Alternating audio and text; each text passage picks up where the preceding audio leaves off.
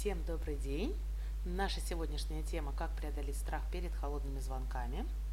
Данная лекция у нас проходит в рамках программы «Волонтерские часы». Это такие бесплатные лекции от нашей бизнес-школы. Ведущий у нас сегодня я, Наталья Беляева. Все мои контакты вы можете видеть на экране. Пишите, задавайте вопросы, я всегда рада новым знакомствам. Ну что ж, поехали. Во-первых, хотелось бы сказать пару слов, для кого вообще эта видеозапись. Предполагается, что тема «Как избавиться от страха холодных звонков» она предназначена для новичков. Но по моему вот опыту я могу сказать, что сталкиваюсь регулярно с тем, что данный страх присутствует на всю катушку у многих менеджеров, которые занимаются продажами и год, и два, и даже больше.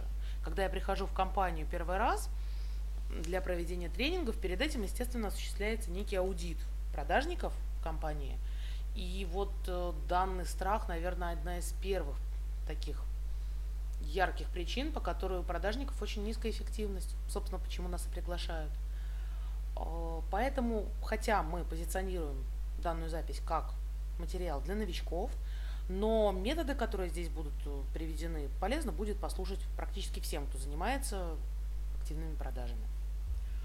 А начнем мы с очень, на мой взгляд, важного и нужного метода мы преодолеваем страх холодных звонков тем, что разбираемся в процессах. Что я имею в виду? Перед тем, как заняться холодными звонками, особенно когда вы это делаете в первый раз, необходимо понять вообще, что мы будем делать, что мы будем говорить, а, как мы себя будем вести и каким образом будет проистекать весь наш разговор. Поэтому мы, естественно, разбираемся в том, как работает наша, например, там, телефония, мы разбираемся в том, откуда мы берем номер, а, как называется компания и так далее. То есть мы готовимся к звонку. Это не значит, что нужно готовиться к нему полтора часа, но хотя бы там 30-40 секунд мы к нему готовимся. И что будет происходить, мы должны четко себе представлять. С этой целью я обычно советую в компаниях, если вы пришли в компанию, в которой уже ведется холодный обзвон, не поленитесь послушать 10-15 звоночков своих коллег. Особенно хорошо, если эти коллеги твердые середнячки, потому что звезды, они рассказывают очень хорошо, они говорят очень здорово, они обычно не теряются. Но это такой вот такая планка уровня high. Нам необходимо послушать, как говорят твердые среднячки. Значит, это первый момент. Второй момент, не менее важный, это цель. Вот очень многие говорят, что цель холодного звонка, она абсолютно вообще кристально прозрачно ясная. Поэтому бывает часто такая ситуация, когда мне присылают скрипт и говорят, Наталья, посмотри, пожалуйста, скрипт, вот мне интересно твое мнение. Я открываю этот скрипт и спрашиваю, хорошо, а какова его цель? Мне на предмет чего смотреть? Люди очень сильно удивляются. Обычно я слышу в духе, ну, такой ответ, вроде, ну как какая цель? Цель холодный звонок на самом деле это неправильно, потому что у любого холодного звонка есть своя отдельная цель. К примеру, если мы находимся с людьми, которым мы звоним в одном городе, то целью может являться назначение встречи. Это хорошая цель. А если мы находимся, например, в разных городах, то целью может являться сбор контактных данных и отправка коммерческого предложения – тут есть нюанс. Отправка коммерческого предложения может являться не только целью, но и возражением. А каким образом отличить? Если вы звоните секретарю и еще на этапе вот буквально звонка по принципу «Здравствуйте, там эта компания такая-то, здравствуйте, я вот звоню из своей компании, хочу вам что-то предложить», а, что тоже, кстати, неправильно, но мы это разберем позднее, а, то тут отправка коммерческого предложения будет, по сути, провалом. Но если мы сумели переключиться на лицо, принимающее решение, на ЛПР, и после какого-то желательно продолжительного разговора он нам говорит, ну хорошо, пришлите, пожалуйста, мне на почту, я посмотрю, вот тут вы можете ставить своей целью отправку такого предложения. Она может достичь своего, в общем-то, эффективного результата. Поэтому с целями мы всегда определяемся задолго до звонка, и мы должны точно понимать, к какой цели мы идем. В противном случае мы будем говорить очень хаотично, и это заставит нас нервничать. Это как раз и порождает во многом страх звонка. А, следующий момент, который вытекает из предыдущего, мы избавляемся от неизвестности. О чем здесь идет речь? А, самый идеальный вариант, если мы звоним по заранее подготовленному, хорошо прописанному сценарию или скрипту, кто как это называет.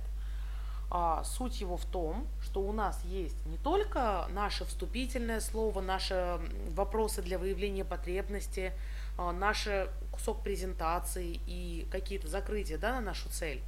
Вот. Но если у нас есть подробно прописанные возражения, каждый из которых мы последовательно способны обработать.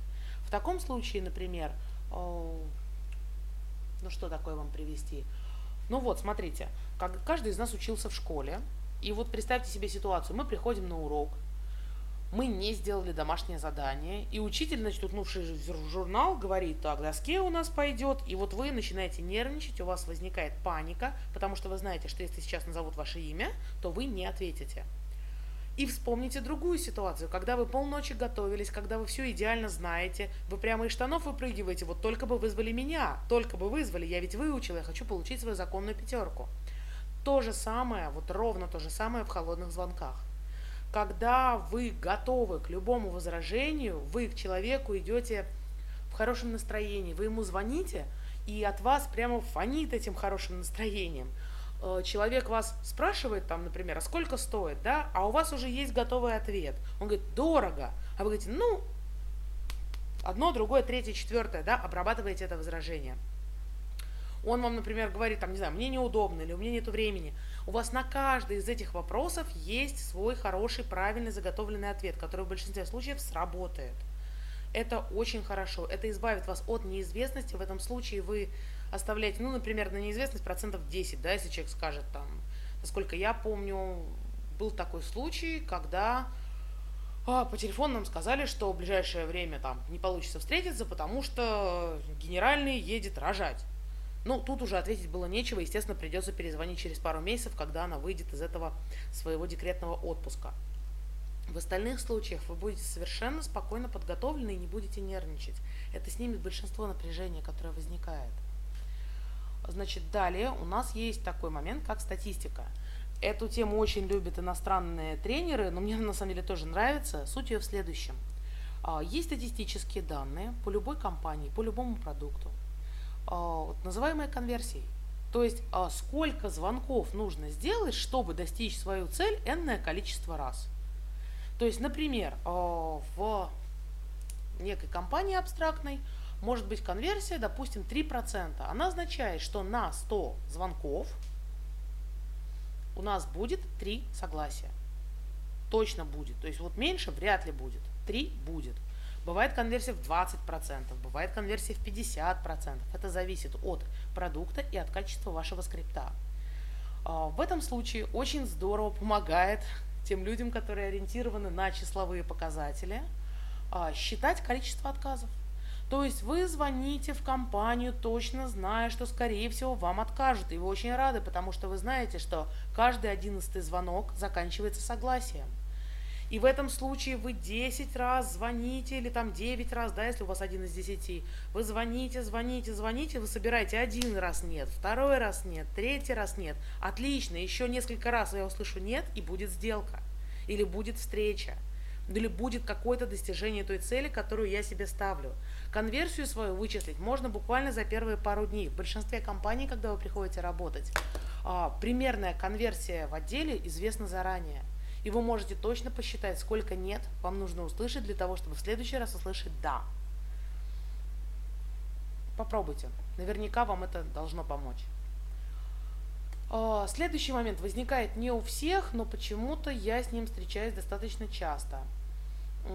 Этот момент посвящен тому, чего делать не надо. А, многие люди очень боятся холодных звонков из-за того, что у них есть стойкое ощущение, что они будут впаривать что они будут навязывать какую-то вещь, которая в конечном итоге человеку не нужна. Э, я этот вопрос решаю несколькими моментами, несколькими способами. Во-первых, обязательно я подбираю правильно базу. То есть база для обзвона. Бесполезно звонить и предлагать иголки, я не знаю, там, в шиномонтаж. Его нужно звонить, их, их нужно звонить и предлагать на швейное производство. Или в магазин по кройке и шитью. В этом случае у вас есть серьезный реальный шанс услышать «да». Если вы звоните по нерелевантной базе, по базе, которая собрана просто по принципу, да, все подряд номера, то, естественно, вам придется очень часто слышать, что вы ну, совершенно не к месту. И в этом случае отказы будут достаточно агрессивные, потому что люди не любят, когда им что-то впаривают. Поэтому лучше всего подобрать хорошую базу, не устраиваться работать туда, где нужно впаривать, вот, и стараться предлагать нужную вещь, нужную тем людям, которым вы звоните. Вы должны четко знать, зачем нужна та услуга или тот товар, который вы собираетесь предлагать конкретному типу покупателей, хотя бы в нише или в сфере. А, и, наконец, естественно, ключевой момент – это практика. Что я под ней подразумеваю? Практически все менеджеры, которые работают долго, которые проходили правильное грамотное обучение и много практиковались, они говорят, что страх холодных звонков исчезает. В той или иной мере достаточно быстро. Если практиковаться много, то есть когда вы уже услышали все стандартные возражения, когда вы уже перестали нервничать из-за новизны этого процесса, страх потихоньку будет уходить. И в этом плане я очень советую стараться не делать ничего в течение рабочего дня, когда вы пришли с утра, до того, как вы не сделаете свою дневную норму по холодным звонкам. А в противном случае, то, что показывает мой опыт, происходит следующая штука. Наш мозг так устроен, что он найдет десятки дел гораздо важнее или подскажет оправдание вроде ну, рано утром, еще все пришли, пьют кофе, они заняты, зачем я буду их сейчас беспокоить? А потом ближе к часу дня, ой, уже час дня, все ушли на обед, сейчас я буду звонить, а люди будут торопиться на обед, они будут меня посылать только потому, что я им сейчас не к месту. После возвращения с обеда мы делаем еще несколько очень-очень важных дел, а потом смотрим, ого, уже 4 часа, все собираются домой, никому сейчас не нужен наш звонок, давайте-ка я начну завтра, да, причем, наверное, с утра. И вот этот вот цикл, он повторяется изо дня в день. Его нужно разорвать. Лучше всего, как я уже сказала, это сделать таким образом, когда вы приходите и сразу же берете трубку. У вас есть четкая норма на день этих звонков, и вы делаете ее в первой половине дня, отстреливаете сколько нужно и заканчиваете. В этом случае вы очень быстро и скоро обнаружите, что страх, он уходит. В принципе, на сегодня это все, что я хотела рассказать. Я очень надеюсь, что эти способы были полезными. Кстати, я бы очень хотела об этом знать, были ли они полезными. Поэтому добавляйтесь в социальные сети. В нашей группе очень много интересного. Там можно задавать вопросы. На их основании я готовлю новые ролики и вебинары. Подписывайтесь на нашу рассылку по продажам. Тогда вы не будете пропускать полезные советы. С вами была Наталья Беляева. Хорошего дня и будем на связи.